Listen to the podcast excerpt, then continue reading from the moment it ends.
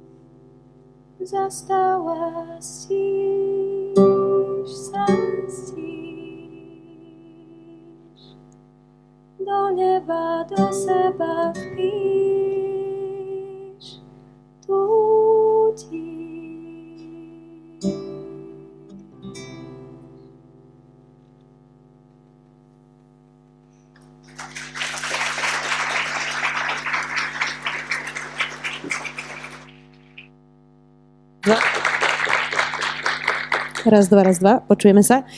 Ďakujeme veľmi pekne za uchvatné vystúpenie, ktoré otvorilo dnešnú diskusiu. Martina Kertesová s kapelou ešte ju budeme dnes určite počuť. Vítam vás všetkých na dnešnej diskusii Café Európa. Dnes máme vážnu debatu. Budeme diskutovať o tom, čo je to sloboda. Každý ju vníma inak a budeme sa teda rozprávať o rôznych podobách slobody. Moje meno je Zuzana Kovačič-Hanzelová, som novinárka z denníka SME a budem vás dnes prevádzať touto diskusiou. A ešte predtým, než predstavím našich vzácných hostí, tak dnes sa to teda koná, to asi všetci viete, pretože preto tu ste v rámci divadelného festivalu Divadelná Nitra. Je to medzinárodný festival, veľmi úspešný a sme radi, že ho na Slovensku máme. Samozrejme, nemohlo by sa to celé konať bez podpory a, teda celá séria diskusí Café Európa sa koná vlastne pod záštitou zastúpenia Európskej komisie na Slovensku a SFPA. To všetko môžete vidieť aj za mnou. No a teraz už, myslím, môžeme privítať aj našich hostí. Začneme ženou, úspešnou spisovateľkou. Dnes je tu s nami Veronika Šikulová.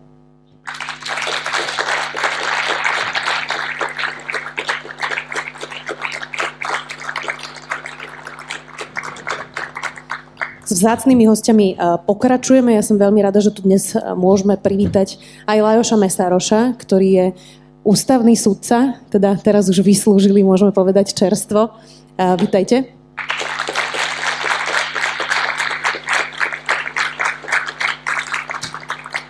A posledným hostom je Ladislav Miko, teda riaditeľ riaditeľ zastúpenia Európskej komisie na Slovensku, ale takisto aj bývalý minister životného prostredia v Českej republike. O tom sa tiež ešte dnes budeme určite rozprávať. Vítajte aj vy. Ešte krátko pár organizačných e, pokynov. Dnes streamujeme na Facebooku denníka SME. V prípade, že nás pozeráte online, e, tak sme tak e, narýchlo urobili ešte aj slajdo pre vás, aby ste sa mohli pýtať. Čiže ak chcete pokladať otázky, ale platí to samozrejme aj pre vás v hľadisku, môžete si otvoriť slido.com a, a tú miestnosť, kde je hashtag, vlastne dáte Kafe Európa NR, čiže CE NR a dostanete sa do našej miestnosti a môžete položiť otázku. Ja sa preto občas budem pozerať do svojho telefónu, aby som videla, čo sa pýtate, nebudem si SMS-kovať s kamošmi, nebojte sa. Bude to samozrejme všetko len preto, aby sme sa stihli opýtať otázky, ktoré vás zaujímajú. Máme tu aj tento catchbox a to je v prípade, že by ste sa chceli opýtať otázku osobne, tak môžete sa prihlásiť v nejakom bode, určite vám poviem kedy a môžete sa niečo zaujímavé opýtať. Poprosím vás, aby ste si zobrali mikrofóny. A začneme teda takou, myslím si, že jasnou, ale ťažkou otázkou. Pani Šikulová, čo je to teda pre vás sloboda? Akú má podobu pre vás sloboda?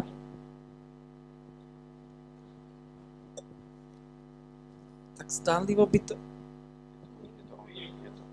zdánlivo by to mohlo vyzerať, že sloboda je, keď si môžem robiť, čo chcem. Len otázne je, že kde, kde končí tá sloboda niekoho iného, keď ja tam si budem robiť, čo chcem. Tak ja som študovala ešte, skončila som v 89. vysokú školu, takže vlastne si pamätám aj obdobie neslobody, a nemožnosti publikovať, stretávať sa, pozerať filmy, cestovať. A, ale napríklad e, ani dnes nemám pocit, že ten pocit takej nejakej bezbrehej slobody, ktorý sme cítili v tom 89., že by pretrvával. Um, ja sa napríklad mňa životné prostredie a tá aktuálna ten stav klímy eh, ma skľúčuje. Takže nedá sa povedať, že by som sa cítila slobodná v tomto. Ale ten, tá možnosť, sloboda je pre mňa možnosť treba pracovať a vychovávať deti, chodiť, eh, chodiť s nimi do školy, chodiť k lekárovi. Proste tieto také základné sociálne výmoženosti. Ale hovorím, že tam, aj, aj tam sú obmedzenia, lebo to, že ja niečo môžem, neznamená, že to môžu všetci. Pán Mesaroš, rovnaká otázka pre vás. Každý z vás má teda iné pole pôsobnosti. Čo je pre vás teda tá podoba slobody? Hm, tak ja by som uh, začal tým, že pre mňa je sloboda hodnota, veľká hodnota, obrovská hodnota. Je to hodnota ako, ako napríklad spravodlivosť alebo rovnosť, alebo e, všeobecne filozoficky láska napríklad. To je rovnaká hodnota. Ale ako pre bývalého súdcu a teraz aj člena súdnej rady, e, pre mňa je sloboda priestor, e, vymedzený priestor jednotlivca vo vzťahu k moci.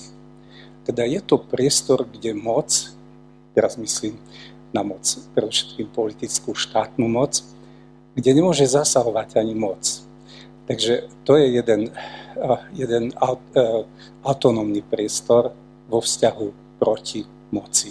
A je to priestor jednotlivca. Rozvinieme to určite ešte širšie. Pán Miko, u vás je to ako? Čo je sloboda? Dobrý večer ešte raz. Ja sa ospravedlňujem, že som tu tak zaprskal a nejak zapokašľávam. Uh, nie je to jednoduché, keď už niečo zaznelo, aby som sa neopakoval pre mňa určite je sloboda hodnota jedna z najvyšších a určite je to možnosť pre mňa a pre ostatných robiť to, čo v rámci nejakých pravidiel spoločne dohodnutých môže robiť každý. To znamená, že sa môžem rozhodnúť o tom, ktorým smerom pôjdem v živote, čomu sa budem venovať, čo budem hovoriť, čo budem podporovať, čo nebudem podporovať, e, čo nebudem robiť, aj to je sloboda pre mňa, lebo ja si veľmi dobre pamätám z toho minulého režimu, že to nebolo len o tom, čo sme nesmeli, ale bolo tam strašne veľa aj toho, čo sme museli. A myslím, že sloboda je o tom, aby som nemusel, aby som sa mohol rozhodnúť niečo nerobiť. Takže v tomto zmysle, no a samozrejme ako ja som síce teraz úradník, euroúradník, ale súčasne celý život som vlastne pracoval a stále pracujem v životnom prostredí, v ekológii, v biológii a pre mňa e, tá sloboda má ešte rozmer budúcnosti. To znamená, keď sa bavíme o ekológii, tak to nie je ani tak o tom, že dnes je niečo zlé, ale o tom, či moji vnúci budú mať tú slobodu ísť do Tatiera, vidieť medveďa alebo nejakého motýla alebo natrhať nejaké kvety Eh, či budú mať eh, príležitosť proste chodiť von na čerstvý vzduch a nie na nejaký iný. Že to je tá sloboda, ktorá vlastne ešte len príde, ešte len bude, ktorú my vieme ovplyvniť teraz. Takže to je pre mňa veľmi, veľmi, veľmi dôležitá zložka. Tento rok uh, sa veľa diskutuje o slobode aj práve preto, že nás čaká 30. výročie 17. novembra. Uh, Mám takú otázku, ktorá ma trápi a často uh, nad ňou premyšľam. Pán Mesaroš, asi s vami môžeme začať v tomto. V momente, keď sa transformoval vlastne ten režim na demokratický, tak ľudia mali rôzne predstavy o tom, ako to bude. A keď to teraz retrospektívne môžeme zhodnotiť po 30 rokoch, čo vyslovene nevyšlo uh, počas revolúcie práve v nejakom zmysle tých slobôd, na koho sme možno zabudli, Eh, alebo pri ktorej skupine ľudí to, to, to nie, nie je až taký úspech eh, práve tá nežná revolúcia? No, je to veľmi ťažká otázka, ale ja si myslím, že to, čo vyšlo, to je práve tá sloboda.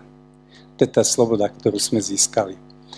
A pokiaľ by som chcel rozvinúť toto slobodu a potom odpoviem aj teda na vašu otázku, že čo asi nevyšlo, tak uh, chcem to trošku, trošku vysvetliť, že na čo myslím, lebo aby to nebolo abstraktné, aby to nebolo také uh, všeobecné.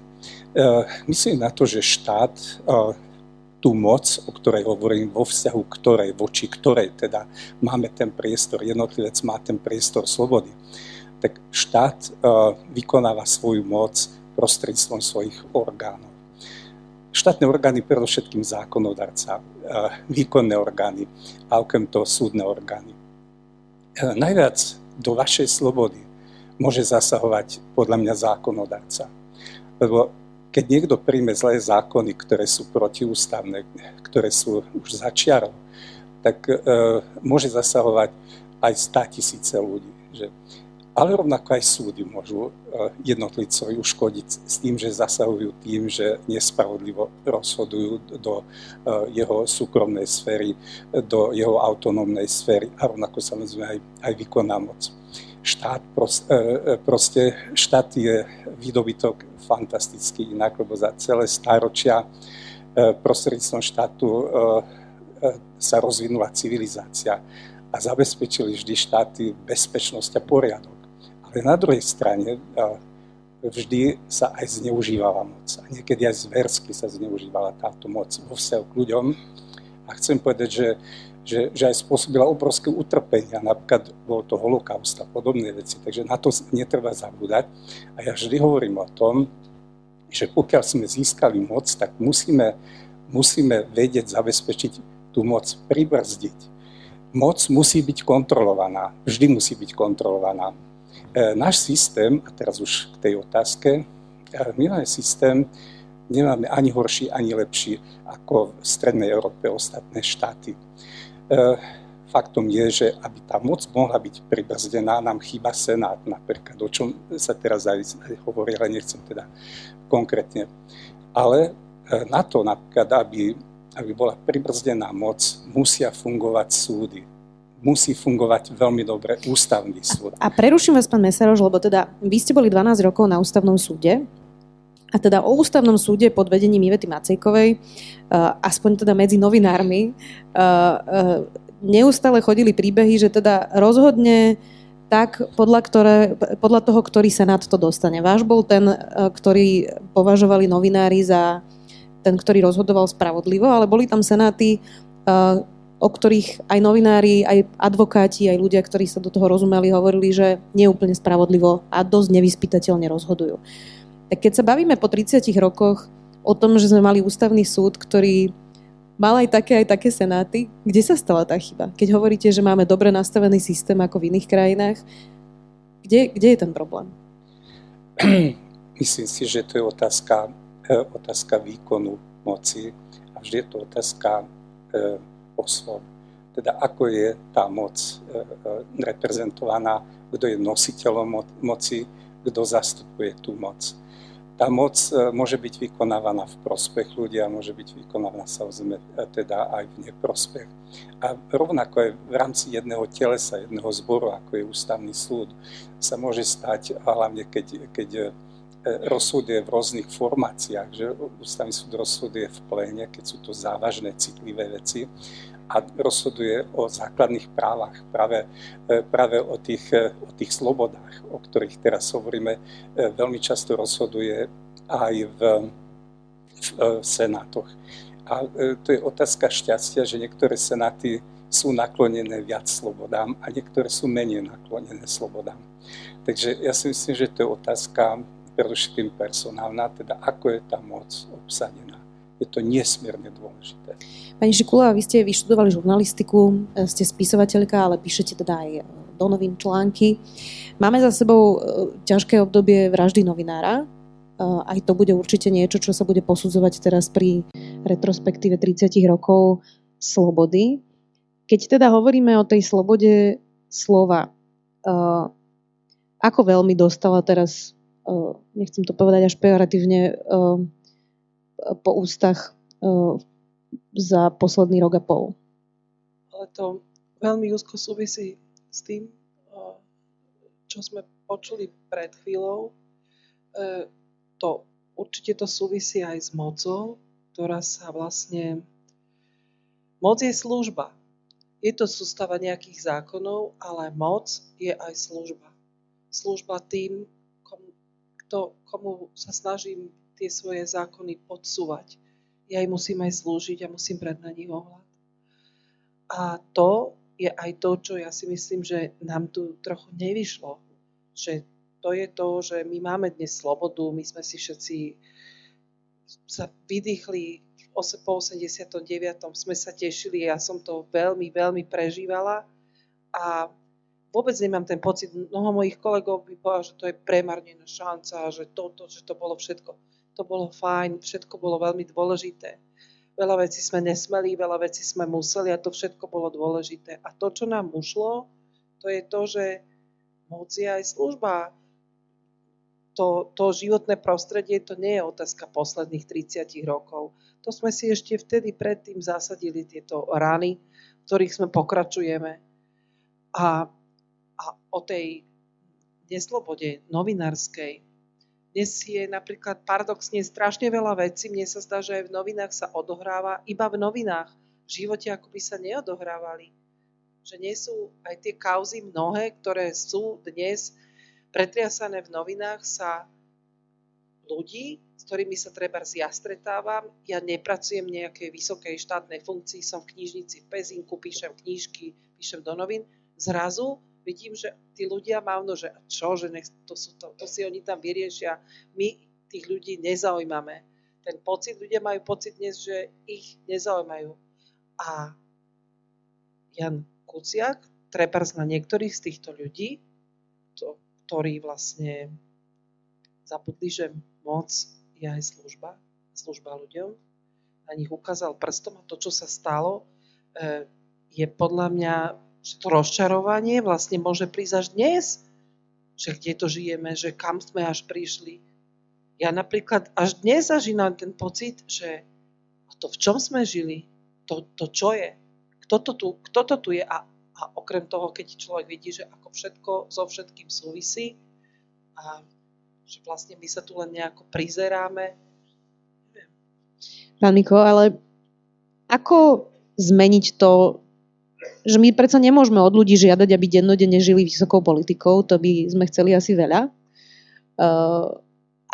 Ako zmeniť to, aby ich to zaujímalo, ale zároveň od nich nežiadať to, čo je práve tá sloboda, že majú aj slobodu nesledovať to? Ja si myslím, ďakujem za tú otázku, lebo presne ste mi prihrali na to, čo som chcel povedať. Že ja by som začal, keď sa bavíme o tom, čo sme za 30 rokov nejak nezvládli, že by sme mali začať od toho, že ako vníma normálny človek slobodu. A mne sa hrozne páči takéto porovnanie. Za komunizmu nás na katedre marxizmu, leninizmu učili, to sme museli povinne chodiť, to je jedna z vecí, čo sme museli, že sloboda je poznaná nutnosť. Áno, čiže tam to bolo jasné. Štát diktuje, čo bude a čo nebude a čo smieš a čo nesmieš. A v rámci toho sloboda je poznaná. Keď toto všetko príjmeš, tak potom môžeš slobodne robiť, čo chceš, ale týchto mantineloch. A tá modernejšia predstava, tá liberálnejšia, tá, čo si myslím, že prevažuje dnes, že hranicou slobody je, keď obmedzujem slobodu niekoho iného alebo niečoho iného, keď pôjdeme veľmi široko s tou prírodou. A, e, a jeden taký nejaký, ja si nepamätám mena, ale mám rád také tie filozofické e, citáty. Jeden filozof povedal, že sloboda e, je právo robiť svojvoľne, čo chceme, ale súčasne niesť za to zodpovednosť. A že to právo svojvoľnosti samo o sebe, že to je nuda, a tá zodpovednosť samo o sebe, že je tiež nuda, ale dohromady, že je to akože náhramne akože dobre vymyslená vec. A ja si myslím, že za tých 30 rokov to hlavné, čo sme nezvládli, nie je to, že sme uvoľnili tie stavidlá, že tá sloboda tu je, ale že sme zabudli na tú zodpovednosť. Že chýba vlastne v tej spoločnosti u tých ľudí, že my si neuvedomujeme, že to sebou nesie nejakú zodpovednosť a že za to, čo robím, slobodne potom nejakým spôsobom zodpovedám. A teraz, keď sa budeme tu nabaviť o tom, že nám vadí lebo e, to je taká dobrá linka, že, že kto všetko ako nejakým spôsobom ovplyvnil alebo e, našu slobodu teraz po 30 rokoch, ale ja by som začal u seba, za seba aspoň sa spýtam, že som si istý, že som dosť zodpovedne napríklad vyberal vo voľbách, že som dosť zodpovedne rozmýšľal nad tým, čo chcem a čo nechcem, čo podporím a čo nepodporím, lebo to sú tie dôsledky. To sú tie dôsledky, takže nesiem za to aj ja svoju zodpovednosť. A myslím si, že toto nemáme tak ešte nastavené ako spoločnosť. Že ešte nám to trošku chýba a že sa necháme tak trošku vláčiť nejakými modnými trendami alebo nejakým proste niečím, čo, čo, čo akože zaznieva, že teraz je to dobre, tak ideme týmto smerom alebo niečo také. A, a teda dodám k tomu, že na toto netreba žiadnu vysokú politiku. To je proste o tom, že rozmýšľam vlastne o tom, aké kroky, čo ja umožňujem svojou voľbou napríklad Množstvo ľudí má ale pocit, že nič nezmení tou voľbou. To býva ten základný problém, ktorý aspoň teda ja počúvam. Um, Pán Mesaroš, teraz bez toho, aby sme sa nejako konkrétne uh, vyjadrovali k poslancovi ľudovej strany naše Slovensko Milanovi Mazurekovi, ale využijem ten prípad, že bol teraz odsudený vlastne za výroky o Romoch, uh, keď hovoríme o tej zodpovednosti. Robert Fico vtedy vystúpil a povedal, že veď to si predsa myslí celé Slovensko a povedal len to, čo si myslia Slováci. A teda čiastočne môže byť pravda, že nejaká skupina ľudí si naozaj myslí to, čo povedal pán Mazurek. A teda on aj v podstate komunikoval, že, že veď on slobodne povedal svoj názor. Skúste vysvetliť aj pre laika, uh, že prečo si nemôže poslanec Národnej rady niečo takéto povedať, keď on naozaj cíti, že by chcel mať tú slobodu takéto niečo vyhlásiť. Ja si myslím, že to, čo, to súvisí s tým, čo povedal môj predrečník so zodpovednosťou. Ide o to, že sloboda je spojená so zodpovednosťou. A e, pokiaľ je zneužitá, tak tá zodpovednosť zlyháva. Jasné.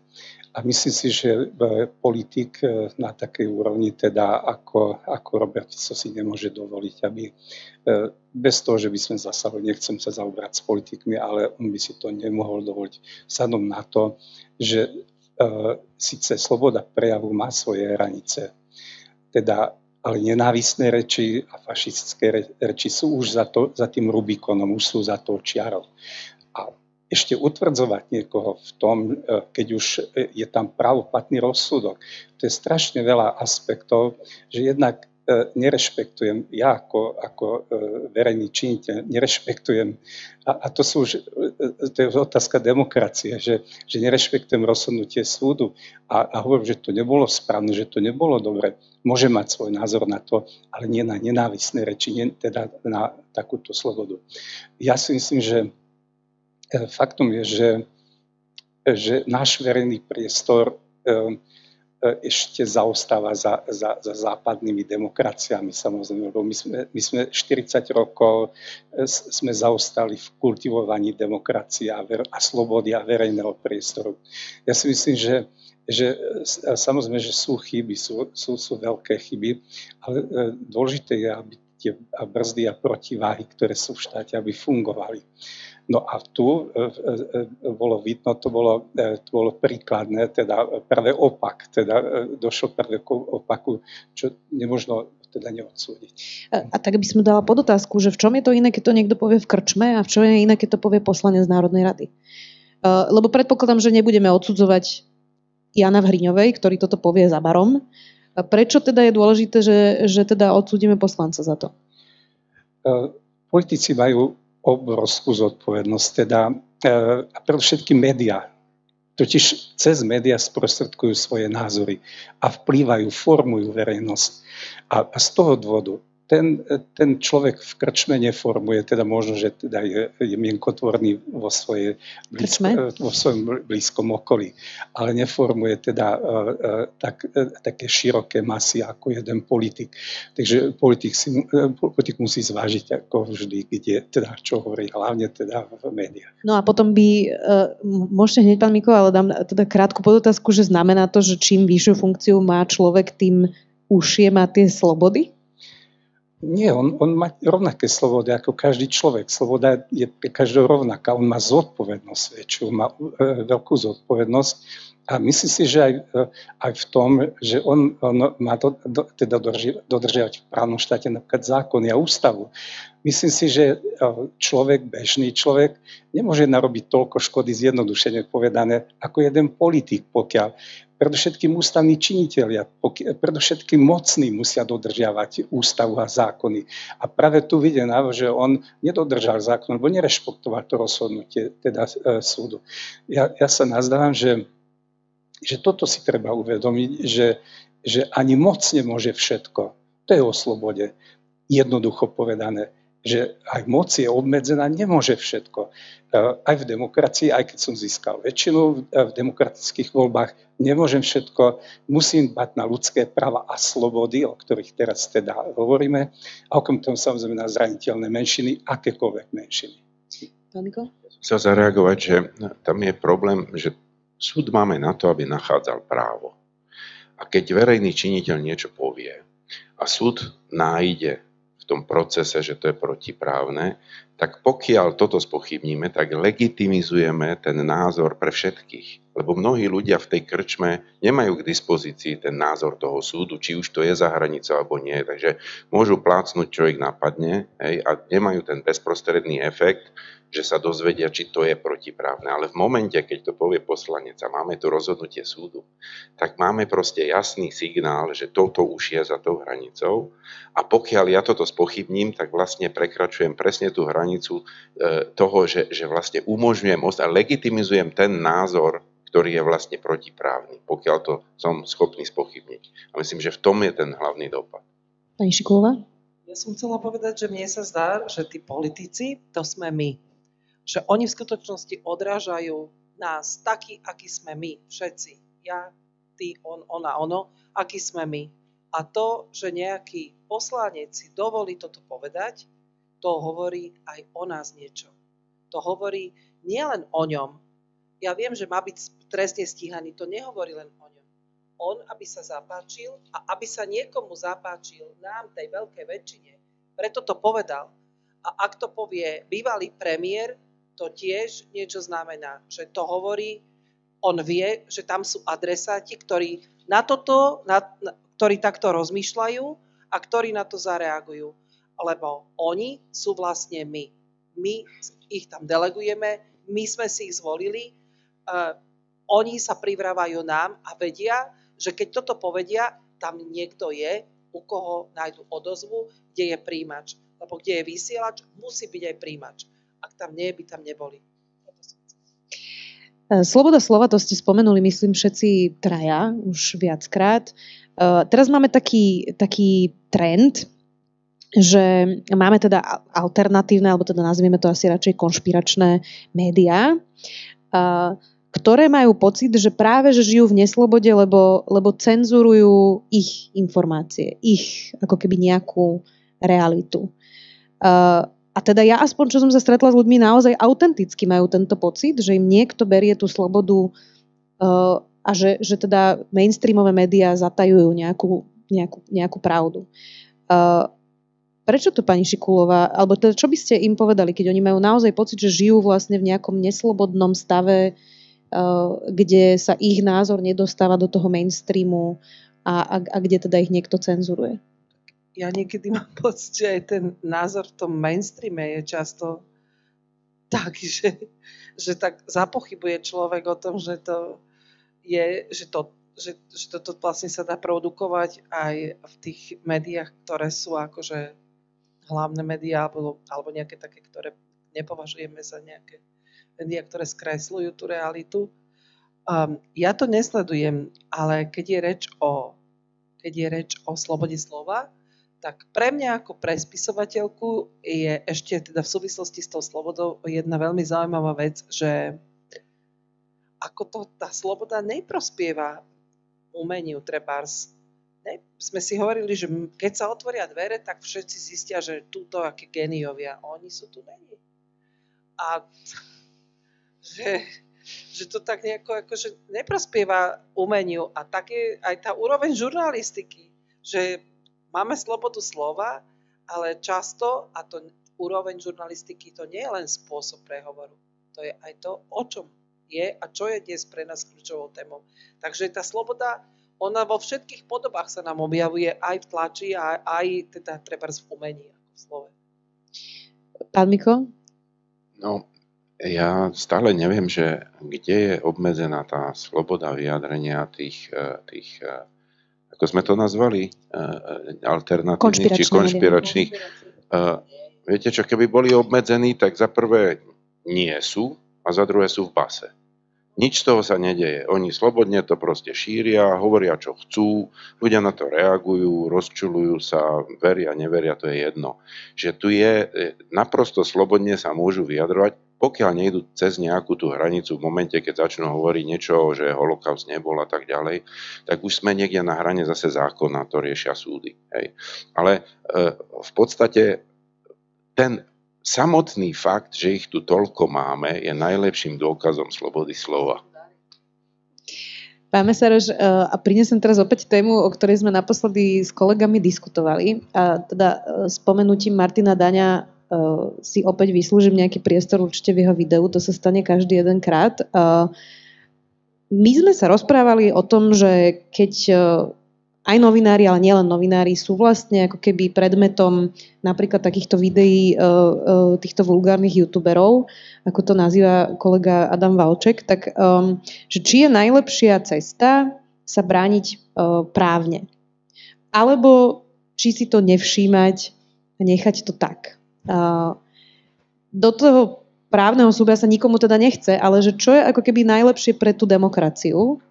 Či je to práve to, že sa človek bude brániť a nejaký súd mu dá za pravdu a rozhodne, alebo to vytlačať na okraj? Čo si vymyslíte? No ja sa nazdávam, že pokiaľ ide o médiá, tak médiá majú možnosť sa brániť proti takýmto útokom totiž majú k dispozícii priestor a čas teda k tomu, aby sa vyjadrili. Ja nie som zastancom toho, aby sa ľudia súdili, iba aj kvôli tomu, že, e, že e, teda naše súdy sú žiaľ e, pomalé, ale, ale nie každý súd, aby som skutočne niekedy sú vynikajúce súdy aj na, u nás na Slovensku, ale myslím si, že, že uplatnenie tých práv je, je veľmi pomaly v osobnostných veciach sme mali také veci, pokiaľ ide o prieť aj v konaní trošku, pokiaľ môžem odbočím, tak e, boli veci, ktoré trvali aj 10 rokov. Teda po 10 rokoch sa má niekto ospravedlniť niekomu, keď sa už aj zabudlo teda na, na tie prípady. Inak najdlhšia vec na Slovensku, ktorá teda e, prípad bol, to je celkom o inom, e, to bola vec Servanová, čo trvalo 35 rokov. Ale úplne najdlhšia vec, čo v Európe bolo to jedna e, vec, v Anglicku 117 rokov, jedna dedič, mhm. dedická vec, takže nielen u nás sú problémy teda s týmto, e, teda s príťahmi v konaní. No, ale aby som sa vrátil e, k podstate veci, ja si myslím, že sloboda prejavuje o tom, pokiaľ politici sa domáhajú toho, žiaľ teraz trošku zúžili slobodu prejavu s tým, že prijali ten zákon o odpovediach ale a, a to, to je škoda, lebo u nás tá sloboda prejavu žiaľ teda do, do vraždy e, Kuciaka a, a e, teda jej priateľky e, sme, mali celkom, sme boli na tom celkom dobre podľa môjho presvedčenia, ale, ale to, teda, táto vražda vrhla obrovský tieň teda na Slovensko, takže škoda. Ale myslím si, že čo je podstatné, že e, politici sa vždy domáhajú toho a, a žalujú. A žalujú, hoci majú možnosť odpovedať, majú uviesť veci na pravú mieru, majú tlačovky. Ešte tá správa ani nevedia, už môžu, už v polovici môžu reagovať a môžu zvolať ďalšiu tlačovku. Oni to aj využívajú. E, sloboda prejavuje o tom, že, že ja, aby som ja mohol odpovedať teda na tie, na tie hanlivé veci, pokiaľ sú. A myslím si, že aj novinári majú takýto priestor, takýto, teda takúto možnosť. A ja by som ako žaloby považoval iba za ultima ratio, za poslednú, absolútne poslednú možnosť. Mm-hmm. Ja pripomeniem všetkých, ktorí nás sledujú a, a náhodou aj vy, ak ste niekto prišli neskôr, že sa môžete pripojiť otázkami na slido.com, kde dáte hashtag CENR ako Kafe Európa Nitra. Máme tu jednu otázku, ktorú rovno aj položím a potom uh, poprosím našich hudobných hostí, aby nám zahrali ešte nejakú krásnu pieseň. Uh, Anonym sa pýta, a týka sa to presne toho, čo sme teraz vlastne hovorili, že je veľa ľudí, ktorí by slobodu chceli obmedziť. Uh, či si viete predstaviť, že by dnes niekto obmedzil slobodu slova? Je to taká širšia otázka. Už sme naznačili, že čiastočne sa zúžila. Uh, ale viete si to predstaviť, že by sa to ešte dnes stalo? Vieme, že sme mali aj za komunizmu, aj za Vladimíra Mečera boli naozaj médiá, ktoré boli propaganda. Uh, vieme... Neviem, ja si to dosť dobre dnes neviem predstaviť, ale napríklad niekto môže považovať treba za obmedzenie slobody slova, um, treba redakciu textu alebo úpravu textu. Editovanie. Ako e, editovanie. A napríklad ta, takáto vec sa môže odohrať treba aj v súvislosti s názorovým uberaním novín. Že zrazu si viem predstaviť, že by niekde povedali, že máš tam nejaký článok, o ktorom si myslíš, že je taký úplne nezávislý zrazu sa dozvie, že teda tie noviny niekto vlastní a ty ten názor hm, treba nemôžeš povedať, môžeš povedať inde u nejakých novín, ktoré ti proste dajú priestor, alebo ho aj nedostaneš. A takéto veci viem, že sa dejú a treba z novinári sa potom presúvajú z redakcie do redakcie. To si viem predstaviť. Um, v literatúre je asi toto ťažšie, to si, to si neviem dosť dobre predstaviť, že by niektorý autor, um, skôr si myslím, že v literatúre je dosť na škodu, že tá tak skôr podlezie čitateľskému vkusu, že tak prispôsobí. A to už je asi o inom. Pán Mesaroš? Tak ja som za slobodu prejavu a nie za obmedzenie slobody prejavu, hoci myslím si, že v tomto e, komplikovanom modernom svete, teda v e, svete internetu, chápem aj tých, ktorí uvažujú tak, že ten internet eh, by bolo treba niekedy redigovať, teda podobne. Takže, A vy si chápem, myslíte, že by bolo, alebo nebolo treba nie, internet podľa redigovať? mňa by nebolo treba. To, mm. to je otázka času, eh, že sa to ustali, že, sa to, že, že tie občanské spoločnosti, tie spoločnosti, že sa vykryštalizujú a teda, že že vypúdia zo seba teda tých ľudí, ktorí, ktorí teda píšu tie, tie, tie nenávisné veci.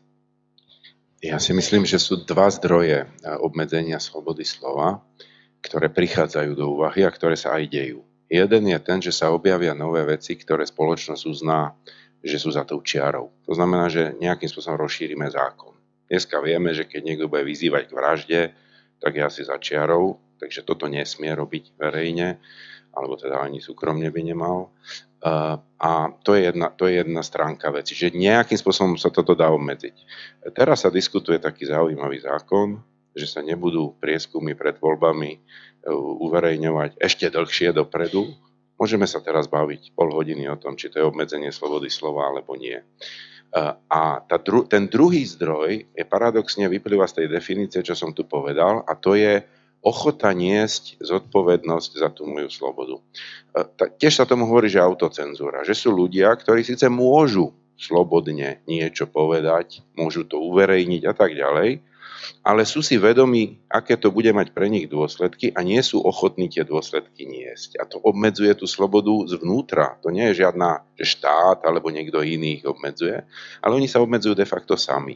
A to je napríklad otázka e, napríklad niektorých súkromne držaných médií, kde vlastne máte dosť dobré povedomie. Ono to nikde nie je napísané, ja to veľmi dobre poznám od kolegov z Čiech. E, nikde nie je napísané, že toto už nesmieš povedať o tom majiteľovi alebo o tej firme.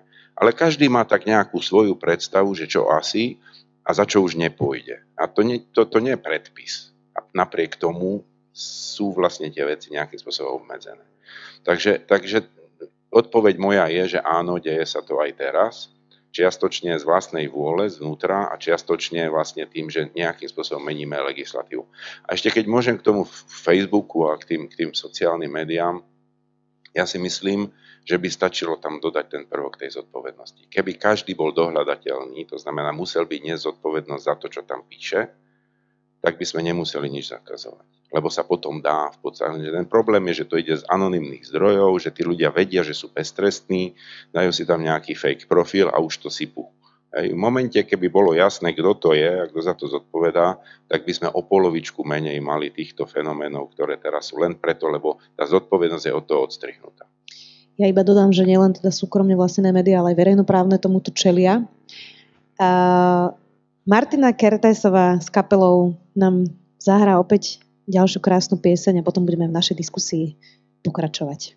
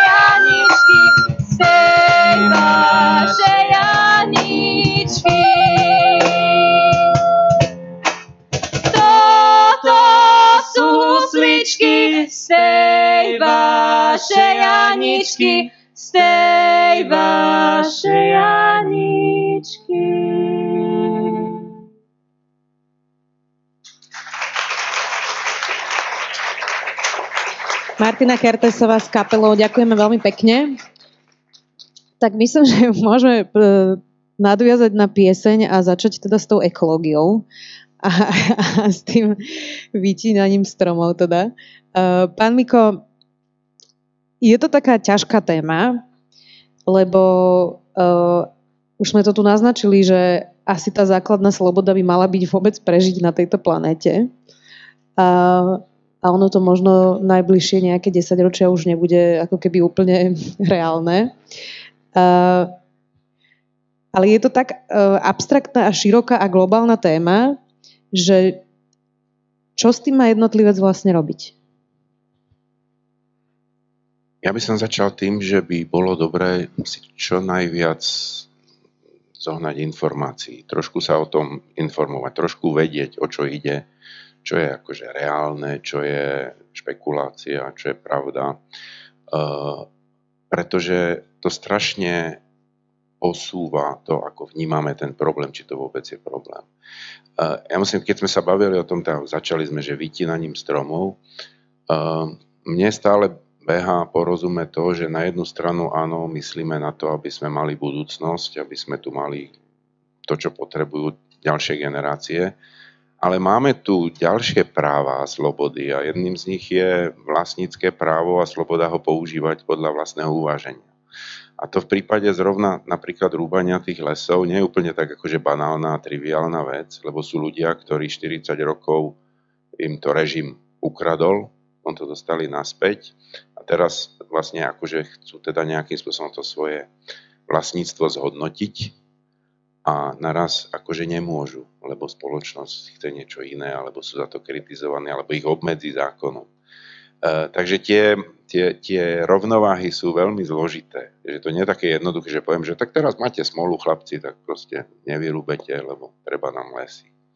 No, čiže tým chcem len povedať, že je to strašne zložitá vec, ale realita je taká, že väčšina ľudí uh, ignoruje to, čo o tom vieme a preto sa chová nerozumne z hľadiska budúcnosti a vlastne obmedzuje slobodu tých budúcich generácií. Takže ja by som sa vrátil na začiatok k tomu, čo som povedal.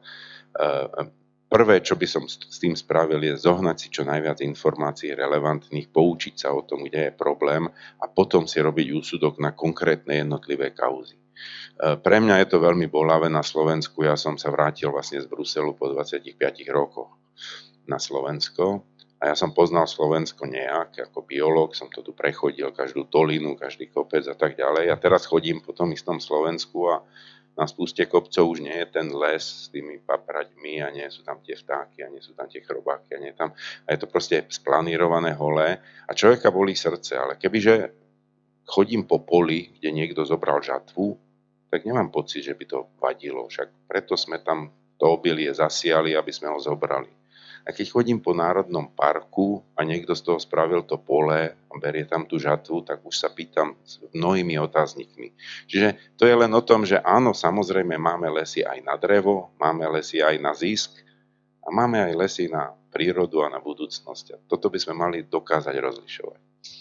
Pani Šikulová, ja začnem tak úplne na takom tom nízkom leveli. E, sloboda je aj to, že keď idem ráno, tak si kúpim kávu v plastovom tegliku tak ako vysvetliť niekomu, že by sa mal vzdať tejto svojej slobody, kúpiť si takeaway kávu alebo teda nejaké jedlo so sebou a odniesť si to v tom, v tom plastovom obale?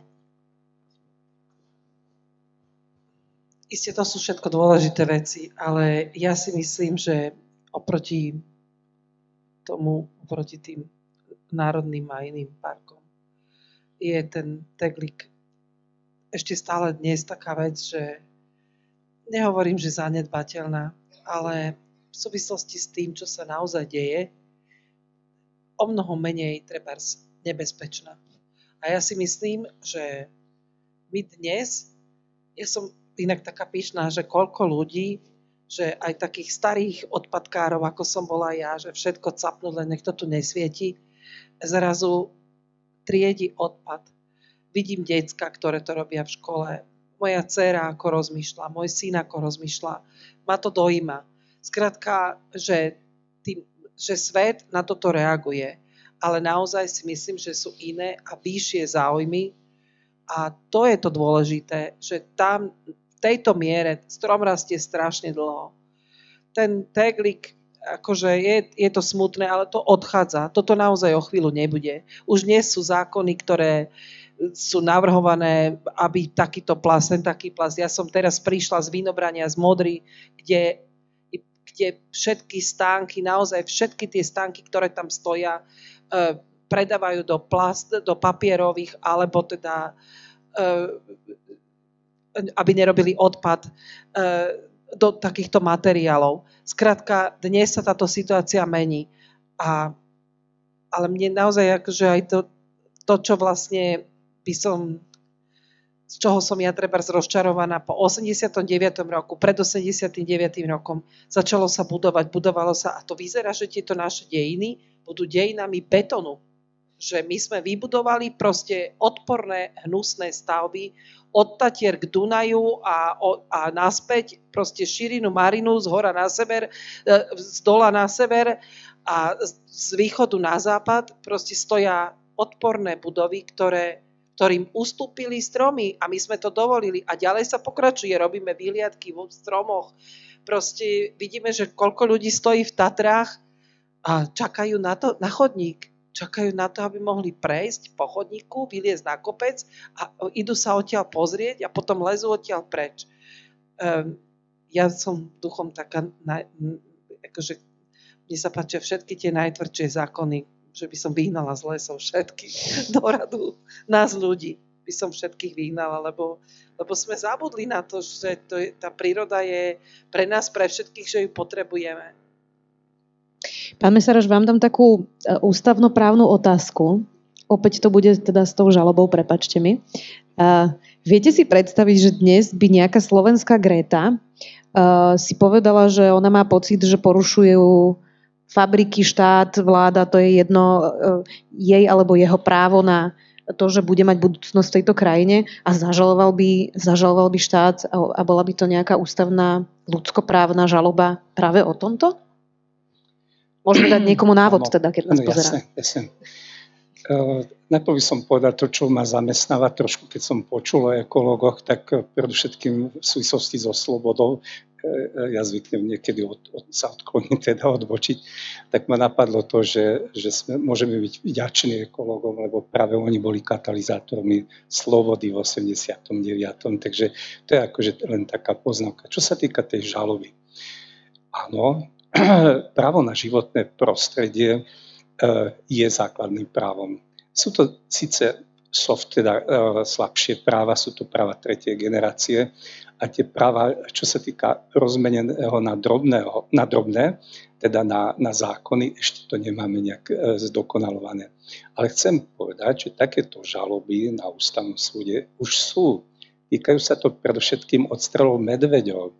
Ide o to, že tretí sektor, občianská spoločnosť, ktorá predtým, teda pred 89. ani neexistovala vôbec, že, tak oni sa snažia vstúpiť do týchto procesov a majú na to medzinárodné dohovory a Arhuský dohovor teda im to umožňuje, aby boli účastníkmi konania, aby mohli podávať odvolania a tak ďalej. Takže bránia tomu teda e, e, tým ekologickým, e, tým zeleným témam to životné prostredie. Takže Áno, aj u nás je to možné, už by sa mohla teda obratiť žalobou aj u nás, ale faktom je, že to nemáme ešte rozvinuté, ešte, ešte nemáme toľko skúseností ako, ako, ako zase v tých vyspelejších demokraciách, ako v Nemecku alebo vo Francúzsku. Takže áno, tie prvé lastovičky sú už aj u nás.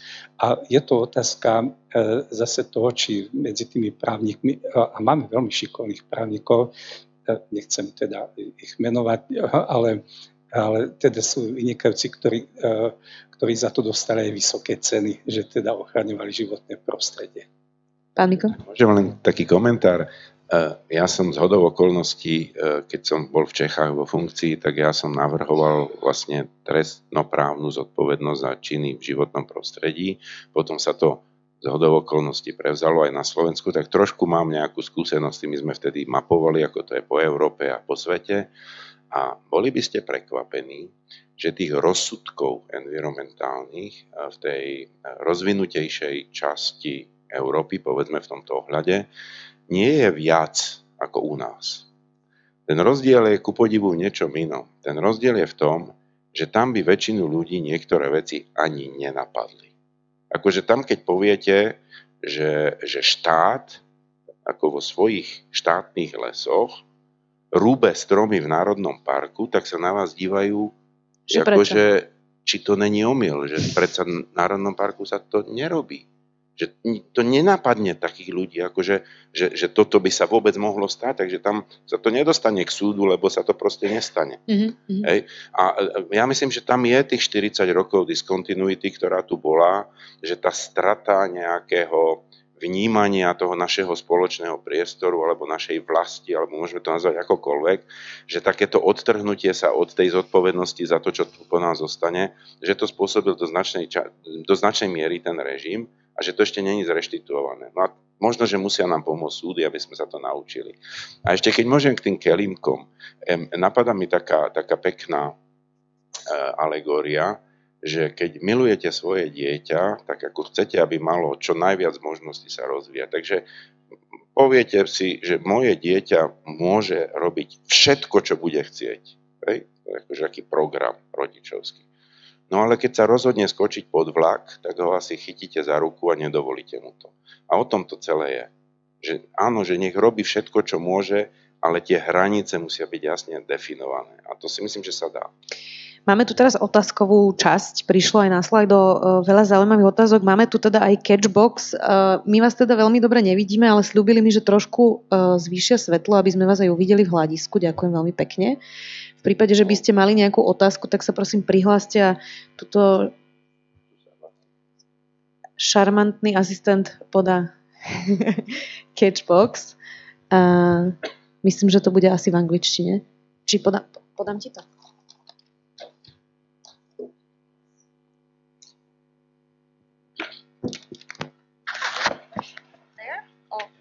You speak.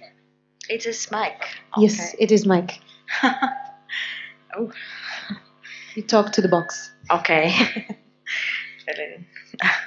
Strange. Okay. Um, my name is uh, Mariana Matveychuk, and I come from Ukraine. And I am a participant uh, of the residency uh, during the festival, uh, Jan Krudik residency. And what I was thinking about, I even wrote it. Um, that uh, in Ukraine we think a lot about the responsibility, like our own responsibility of the Soviet past, because it's not just that you take it as you're a, victim of something happened, but also you're responsible as a state of what has happened. And uh, also, we feel the direct military threat from our northern neighbor, a military from Russia, like uh, probably know about the war in Ukraine. So my question is also, how do you, or I don't know, think of your Soviet past? Especially, I know that Europe like is discussing and commemorates their 30th anniversary of their falling of their wall. Mm-hmm. And also, do you feel that threat uh, in uh, European Union or as a member of European Union that we uh, feel in Ukraine. You mean the threat by Russia? Yeah. OK. Preložím to pre tých, ktorí uh, nerozumejú, uh, že teda uh, či rozmýšľame aj nejako inak nad tou našou minulosťou uh, Sovietskeho zväzu, ako to, že sme boli obeťou a či vnímame, že aj my máme nejakú zodpovednosť, že sme boli súčasťou uh, Sovietskeho zväzu. A druhá podotázka, uh, dáma je z Ukrajiny, že či vnímame Rusko tiež ako hrozbu, keďže na Ukrajine je teda vojna. Neviem, kto sa podujme. Ja na to môžem odpovedať i hneď a jednoznačne. Ja rozhodne vnímam Rusko ako hrozbu, tak už si zobralo kúsok územia ukrajinského a na ďalšom sa ďalej bojuje, takže tá hrozba tam je materializovaná, to nie je nejaká teória, to sa tam proste deje.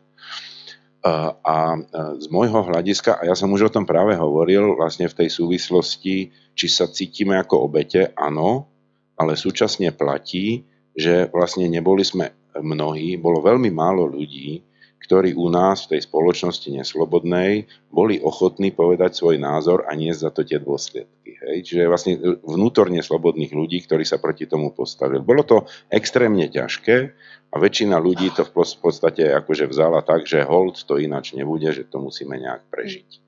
Takže určitý diel nejakej zodpovednosti tam je v tom zmysle, že e, ľudia to raz skúsili. V roku 68 sme to akože skúsili a prišla proste tvrdá rana pesťou proste medzi očí a tí ľudia si povedali, že proste zdá sa, že to nejde a proste to vzdali. A vlastne až do roku 89 trvalo, než sme sa zase teda odvážili a na druhý krát sa to podarilo.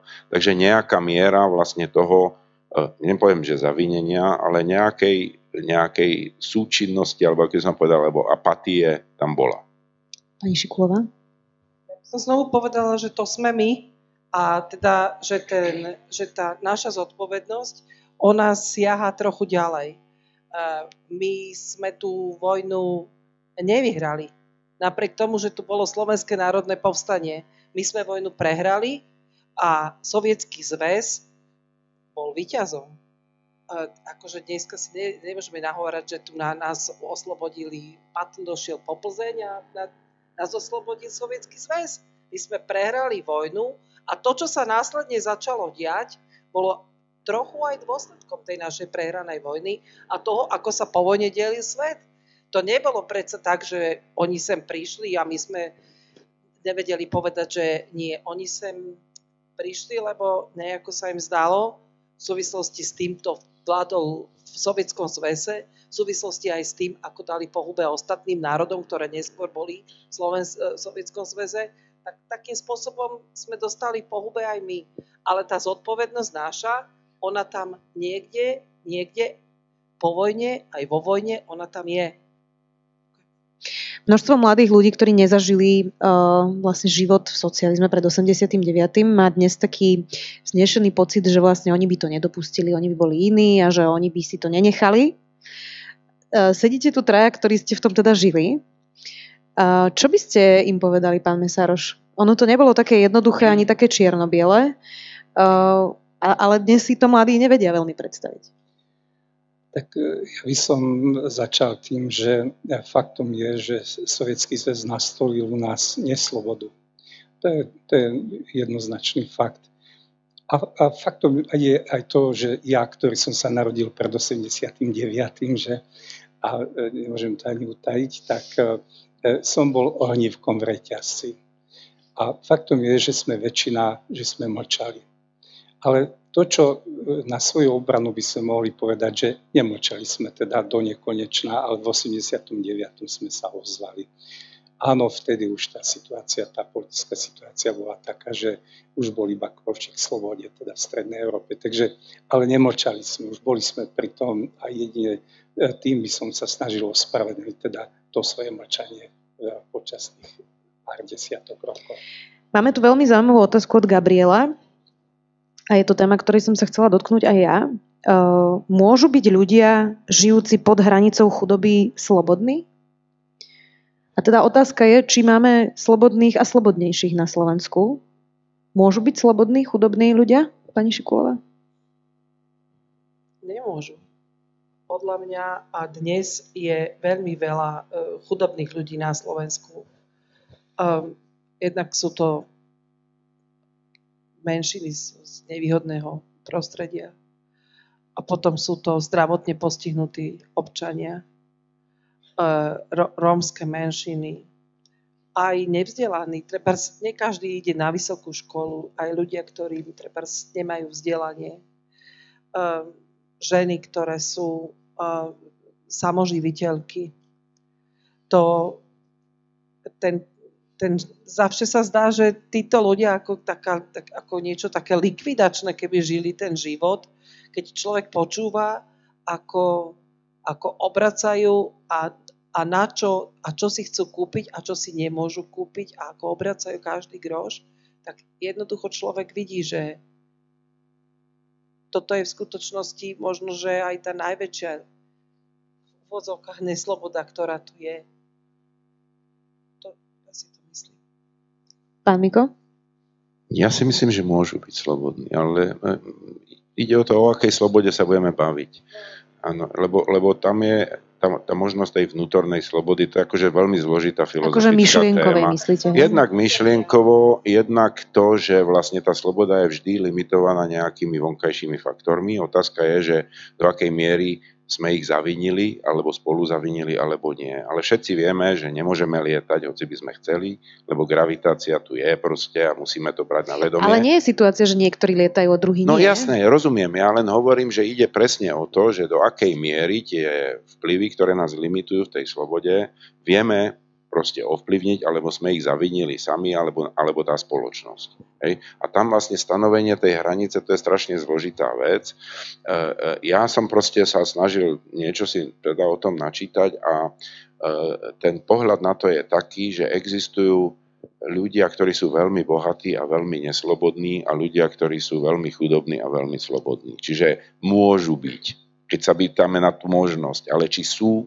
to je druhá vec. Pani Škulová? A ja zase, keby som bola žila nejakej romskej osade a neviem čo dať deckám do kastrola a v zime mi je zima, tak na to, že môžem cestovať a že plné obchody sú tovaru a na to, že čo všetko by som mohla a mám slobodu slova, ešte si za to aj nanadávať, tak ja by som sa na takúto slobodu asi dozhnevala. Neviem. Pán Mesaroš, um, ale keď teda sme pri tých Rómoch, tak uh, je to často aj kvôli neinformovanosti, ale množstvo ľudí má pocit, že veď predsa tí Rómovia môžu chodiť do školy a majú tie možnosti, ale že ako keby sami nechcú. Ono to je extrémne zjednodušené, samozrejme to vôbec nie je také jednoduché, uh, ale keď sme sa rozprávali o tom, že kde je tá zodpovednosť versus sloboda, čo by ste, čo by ste im na to povedali a akú má štát zodpovednosť vlastne za, za túto situáciu? No, ja sa nazdávam, že e, spravodlivý štát, právny štát má veľmi veľkú zodpovednosť aj voči tým zraniteľným menšinám, teda voči, v danom prípade voči Rómom. A e, ja sa nazdávam, že ja to vidím tak, že pred 89. keďže každý musel pracovať e, v trestnom zákone bol paragraf príživníctvo, že pokiaľ niekto nepracoval, tak, tak z toho dôvodu tá sieť sociálna bola ako tak zabezpečená, lebo museli chodiť do práce, museli pracovať a ten základný plat príjem mali. A teraz prišla tá veľká demokracia, veľká sloboda, ako mi to sused niekedy hovorí, že odvtedy má problémy, čo prišla tá veľká demokracia, veľká sloboda. No a ide o to, že a oni sa oceli teraz slobodní, ale nemuseli pracovať. Dokonca nie, že nemuseli, ani ich nepríjmali do práce povedzme si úprimne, že majú a vždy mali, e, teda mali veľké problémy. Ja si myslím, že spravodlivý štát, spravodlivá spoločnosť týmto zraniteľným, týmto chudobným ľuďom, ktorí sú v jame chudobnej, musí podať rebrík, aby sa vyšplhali teda z tej jamy. A potom, aby boli teda približene na tej úrovni, čo, čo naša teda e, spoločnosť. Myslím si, že, že, že každá spravodlivá spoločnosť sa o to musí usilovať. A myslím si, že že v eh, posledných 30 rokoch eh, je to naše nečisté svedomie, aspoň podľa môjho videnia, že sme sa o to až tak veľmi neusilovali. Pán Miko? Veľmi pekne ste to povedali. Ja chcem k tomu povedať, k tomu, že každý musel pracovať e, za komunizmu. Ja by som povedal presnejšie, každý musel byť zamestnaný. E, lebo bolo veľa zamestnaných, ale nie každý pracoval. Hej. Platy brali, to je druhá vec. E, a teraz nehovorím o Romoch alebo neromoch, to bolo ako naprieč celú spoločnosť, bola spústa ľudí, čo mali zamestnanie, ale veľa toho neprodukovali. A myslím si, že my máme tú tendenciu v tej, v tej mm, diskusii o tých vylúčených alebo o mm, handicapovaných e, ľuďoch, sociálne vylúčených, e, e, volať ich k zodpovednosti, čo je akože svojím spôsobom v poriadku, ale zabúdame na to, že ešte predtým je tam naša zodpovednosť. Že oni najprv musia mať rovnakú šancu a v momente, keď majú rovnakú šancu a potom sa na to vykašľú, tak potom môžeme hovoriť o tej zodpovednosti aj z ich strany. Ale my preskakujeme ten prvý krok veľmi zhusta. Nehovorím, že vždy a každý, ale toto je podľa mňa, to ste veľmi pekne povedali o tom rebriku, že najprv musia dostať tú príležitosť a vyhrabať z toho, z toho plata a potom môžeme súdiť, do akej miery je to využité. Ináč to je veľmi, veľmi pofiderné. Pán Mesaroš, opäť mi napadá, že či by e, pomohla teda žaloba, ktorá by donútila štát dávať rebrík rómskym deťom z osady. Uh, napríklad pri tej nerovnosti na školách a teda aj Európska únia voči nám začala konanie, že systematicky náš školský systém segreguje rómske deti do špeciálnych škôl. Pomohla by žaloba? Nie, nemyslím si, že je to otázka žaloby. Žaloby majú inú povahu, iný charakter, teda žaloby my sa uh, usporiadajú iné vzťahy ako otázka chudoby. Ja si myslím, že je to otázka politiky štátu. Predovšetkým politiky, či je to, uh, či je to vláda sociálna či liberálna, vždy tým, teda vždy musí mať taký segment a to aj majú, teda aj v programoch majú aj tie najliberálnejšie strany vždy, že tým naj, najchudobnejším, najzraniteľnejším pomôcť. A to by, to by štát mal bez toho, bez tých žalob. To by, to by sme mali uh, voliť, tak a, ako to bolo teda predovnou povedané, že, že problémy sa začínajú u nás. Sú do okolností uh, u nás, uh, čo volíme také strany a také teda E, a potom sa zostavujú také vlády, že nepamätajú vždy na tieto, na tieto okolnosti. Trochu sa obávam, že či taká strana je, ktorá má v programe práve tento... Program. No, ja, no, no a že to nemá vždy. ani v programe, to je to, čo hovorím. Ja si vždy to závisí od toho, že, že teda ako, ako je to vykonateľné, ako je to realizované. Teda program to je iba jedna vec, to je jeden cieľ. Ale že ako sa to vykoná, my máme už skúsenosti, vieme, že kto teda slúbil niečo a nevykonal, už máme pár rokov teda skúsenosti a myslím si, že aj my sme spolu, teda máme, máme svoj diel zodpovednosti na týchto veciach. A je to, e, to nie je justifikovaná, teda nie je to právna otázka predovšetkým, ale je to otázka politická, akože otázka politická. Pán Miko, máme tu ešte otázku k tej klíme. E, či si nemyslíte, že bude nutné niektoré slobody práve pre otázky klímy obmedziť? To je, ja som teda dala príklad Teglika, ale samozrejme to bolo veľmi zjednodušené, ale či teda... Asi najskôr áno napríklad e, slobodu spalovať uhlie. Pokiaľ sa zhodneme ako spoločnosť, že, že pálenie fosílnych palív je niečo, čo nás ženie do záhuby, podobne ako jazdiť vľavo, keď sa jazdí po ceste vpravo a podobne, že to bude nejaká spoločenská norma, prípadne uzákonená, tak sa budeme musieť v týchto veciach obmedziť. A je to ale vec e, spoločenskej dohody. Znamená to nie, že to spadne z neba. My vlastne sa najprv musíme uzniesť, že to tak všetci chceme, alebo väčšinovo, že to chceme a potom sa budeme musieť obmedziť. Takže potom, myslím, že nejaké také veci asi nastanú. Potom politici povedia, že to bol zlý Brusel. To je štandard, na to už sme zvyknutí v Bruseli. Jaro z Nitry, eh, pán Mesaraž má pre vás celkom konkrétnu otázku. Mm, súvisí aj eh, teda priamo s ústavným súdom. Či očakávate po predpokladaných nových vymenovaniach členov ústavného súdu zvýšenie jeho kvality a pozitívnejšie fungovanie prípadných nových senátov, ktoré teda súvisia priamo so slobodou?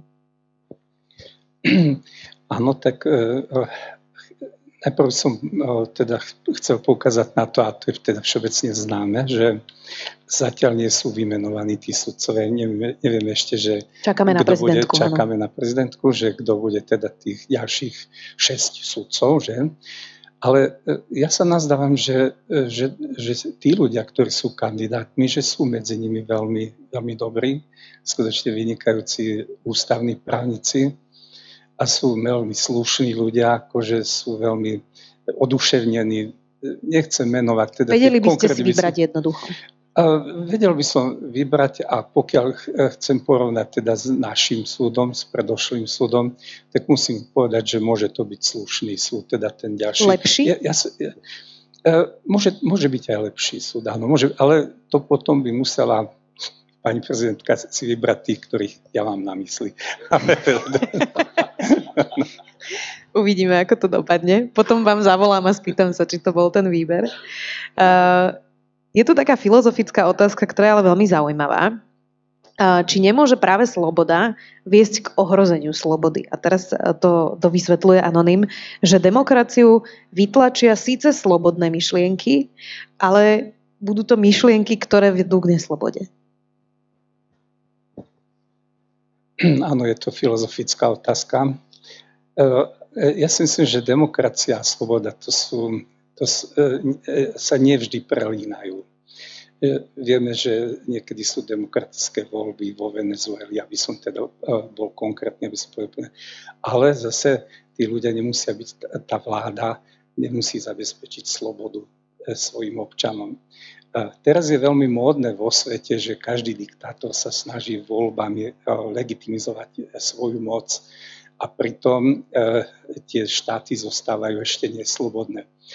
Takže pokiaľ sa myslelo na to, e, tak e, e, áno, niekedy teda tá demokracia, konec koncom ani Hitler nebol, bol zvolený v demokratických voľbách a došlo k nesmiernej teda neslobode.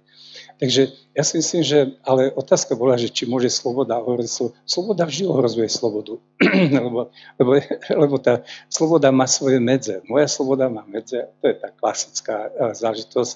To nie je poznaná nevyhnutnosť, ako hovorili marxisti. Môže to byť poznaná nevyhnutnosť, ale z opaku, zo strany moci, že moc musí poznať, že, do, že ako ďaleko môže zájsť, že kedy už šliapem teda do, do práv, do slobod iných. No, takže áno, môže, sloboda môže ohroziť slobody vzhľadom na to, že aj va, moja sloboda môže vaše slobody ohrozovať, ale slubujem vám, že nebude. Pán Miko. Ja si myslím, že to je strašne dôležitá otázka a že čo sa mi chce k tomu povedať je, že sloboda nikdy nie je definitívne garantovaná. To znamená, že uplatňovanie slobody neznamená, že už ju máme a už sa o to nemusíme starať a musíme sa stále pozerať na to, že kam sa posúvame a pokiaľ tam je niečo, čo môže tú slobodu obmedziť, hoci aj nejaká sloboda, tak musíme sa starať o to, aby ju neobmedzila. Máme posledných 5 e, minút, kým nám teda naši hudobní hostia opäť na záver ešte e, zahrajú. A chcela by som to zakončiť tak nejako uh, pozitívne. A, napadla mi vec, e, že keď nás teda naozaj pozerajú mladí ľudia, ktorí nežili v neslobode a žijú teda e, v slobode, či by ste im teda mohli povedať, že po 89. keď teda uh, prišla sloboda, čo bolo také prvé, čo ste si fakt užili, nejakú slobodu, ktorú ste predtým nemali a pamätáte si dodnes tú emóciu, aké to bolo úžasné, že ste to mohli vlastne po tom 89. urobiť? Uh, začnem ja. Ja si pamätám ten pocit euforie, na ktorý nezabudnem. Keď som trebárs videla v televíznych novinách, ktoré bývali večer, že zrušili komunistickú stranu ako hlavnú a jedinú stranu. A to sa mne zdalo, neuveriteľné. Ešte na jar, ja som končila žurnalistiku ehm, na škole, kde, kde mi boli odporné do radu všetky predmety, proste nič sa mi tam nepáčilo. A bolo to, bola to taká doba, že skončila som školu, že však nebudem musieť, že však to je dôležité, len aby som ju mala. Tak aj vyzerá moje vzdelanie. A, ale si pamätám ten pocit tej radosti, také, takého čoho si ne... A potom zápätí následovali ďalšie a ďalšie zmeny a keď treba z televízii dávali priamy prenos, ako uvádzali do funkcie Václava Havla a Omšu Tedeum, ja si pamätám, že ja som sedela doma, to bolo pred Vianocami, piekla som, prvýkrát v živote som sa vydala v septembri, takže som 4 mesiace vydatá, piekla som prvýkrát medvedie lapky, s kladivom som ich vysekávala z tých formičiek, lebo mi prihoreli a plakala som do toho, taká dojatá a, te, a dodnes, keď si na to spomeniem, ja dodnes sa čudujem, že, že pre mňa to bol zázrak. Nech si povie niekto, že to, bol, to, to bola dohoda, to bolo, nech to bolo, čo to bolo ale to, čo sa odohralo, dodnes pre mňa je zázrakom. Tak, ja sa pamätám na to, že, že prvýkrát som uveril tomu, že došlo k zmenám, lebo my sme si mysleli, že už je to tak zabetonované, napriek tomu, že boli pohyby, už Berlínsky múr a tak ďalej, až, e, až 24. novembra, keď z ústavy e, bol vypustený článok 4, teda o vedúcej strany.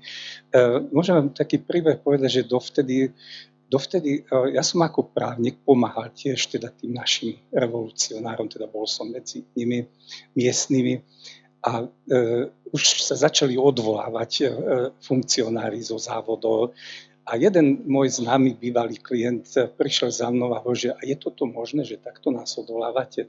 Tak ja som prišiel na osvetu, tam sme sa stretávali každý pondelok a ja som ešte tým našim revolucionárom hovor, hovoril o tom, že viete čo, z toho budú také pracovnoprávne spory, teda chcem povedať, že, že my sme si neuvedomili ešte, že, že, to, že to môžeme dotiahnuť do konca.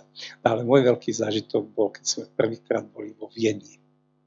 Ako, Čiže ja cestovanie. Som, ja som v živote bol uh, akože v kapitalistickom zahraničí. My sme tu už e, za taký soft kapitalizmus považovali Jugosláviu, tak nás na, tam pustili, ale iba polovicu rodiny. Moja manželka uh, nemohla ísť, ja, iba ja so dcerou a môj syn, teda som ešte nebol, teda som mohol iba teda s ňou, lebo som sa vyhováral na to, že že ona potrebuje k moru a teda tak ma pustili polovicu, lebo vtedy už odchádzali do, cez Taliansko, cez Triest sa odchádzalo na západ, takže z toho dôvodu. Teda prvýkrát tak som bol e, v takom voľnejšom e, teda priestore, režime, až keď, keď som mal 34 rokov, teda v 89. v lete. A potom došlo teda k tým senzačným zmenám. Môj zážitok bude trošku iný, aj keď súvisí trošku s cestovaním. Ja som bol vedec, ja som pracoval v Akadémii vied, bol som zoológ. A v tej mojej disciplíne sa zaoberám takými pôdnymi chrobáčikmi a roztočmi.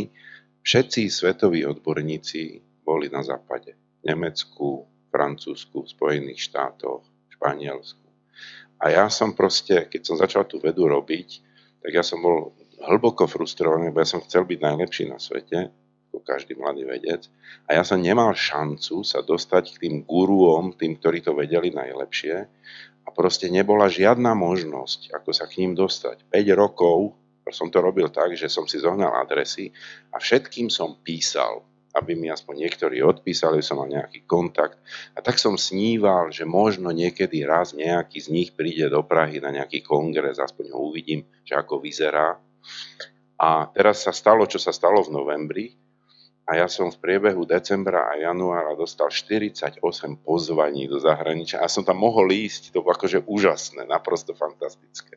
Takže toto bol môj najväčší zážitok, že ja som naraz mohol ísť proste a stretnúť sa s tými ľuďmi, ktorí ma mohli naučiť to, čo som chcel vedieť.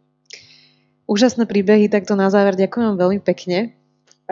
Poprosím našich hudobných hostí, aby sa zatiaľ teda pripravili Martina Kertesova s kapelou a ja teda na záver poďakujem mojim hosťom dnes v Kafe Európa na tému podoby slobody. A hovoril bývalý ústavný sudca a člen súdnej rady Lajoš Mesároš. Vďaka. Spisovateľka Veronika Šikulová. Vďaka. A šéf zastúpenia Európskej komisie na Slovensku Ladislav Miko. Toto všetko by sa nekonalo bez zastúpenia Európskej komisie, bez Slovenskej spoločnosti pre zahraničnú politiku a samozrejme bez festivalu Divadelná Nitra. Určite aj bez vás, keby ste neprišli. Ďakujeme veľmi pekne a teraz poprosím teda ešte Martinu Kertesovú z kapelu. Ďakujem. Tak ja by som sa chcela poďakovať, sme veľmi radi, že sme mohli byť súčasťou. Ja iba tak v rýchlosti na violončelo hral Roman Strážanec. Na kachon Dominik bol rád. Gitara spev Lukáš Bujdak. Klavír Martina Janegová. Moje meno je Martina Kertesová, ďakujem veľmi pekne.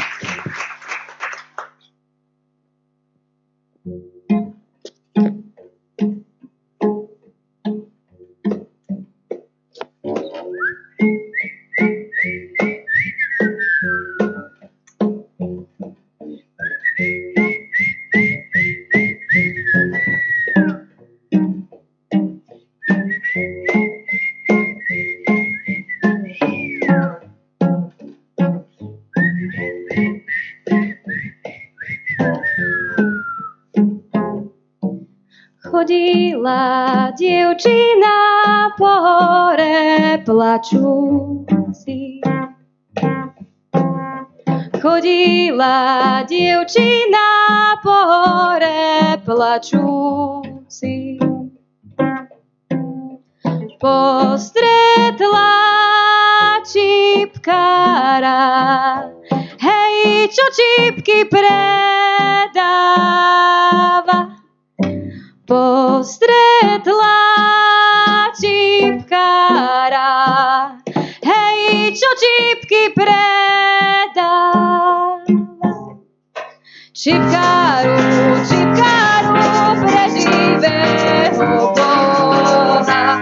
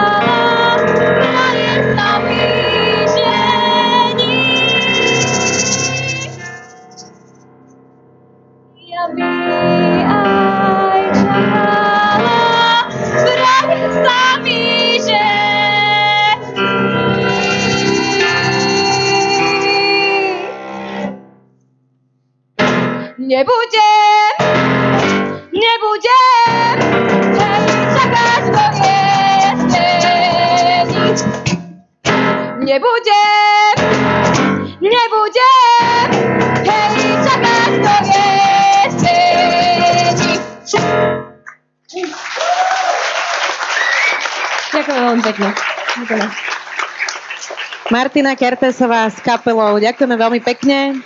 Želám vám ešte krásny ďalší program. To bolo od nás všetko. Pekný večer.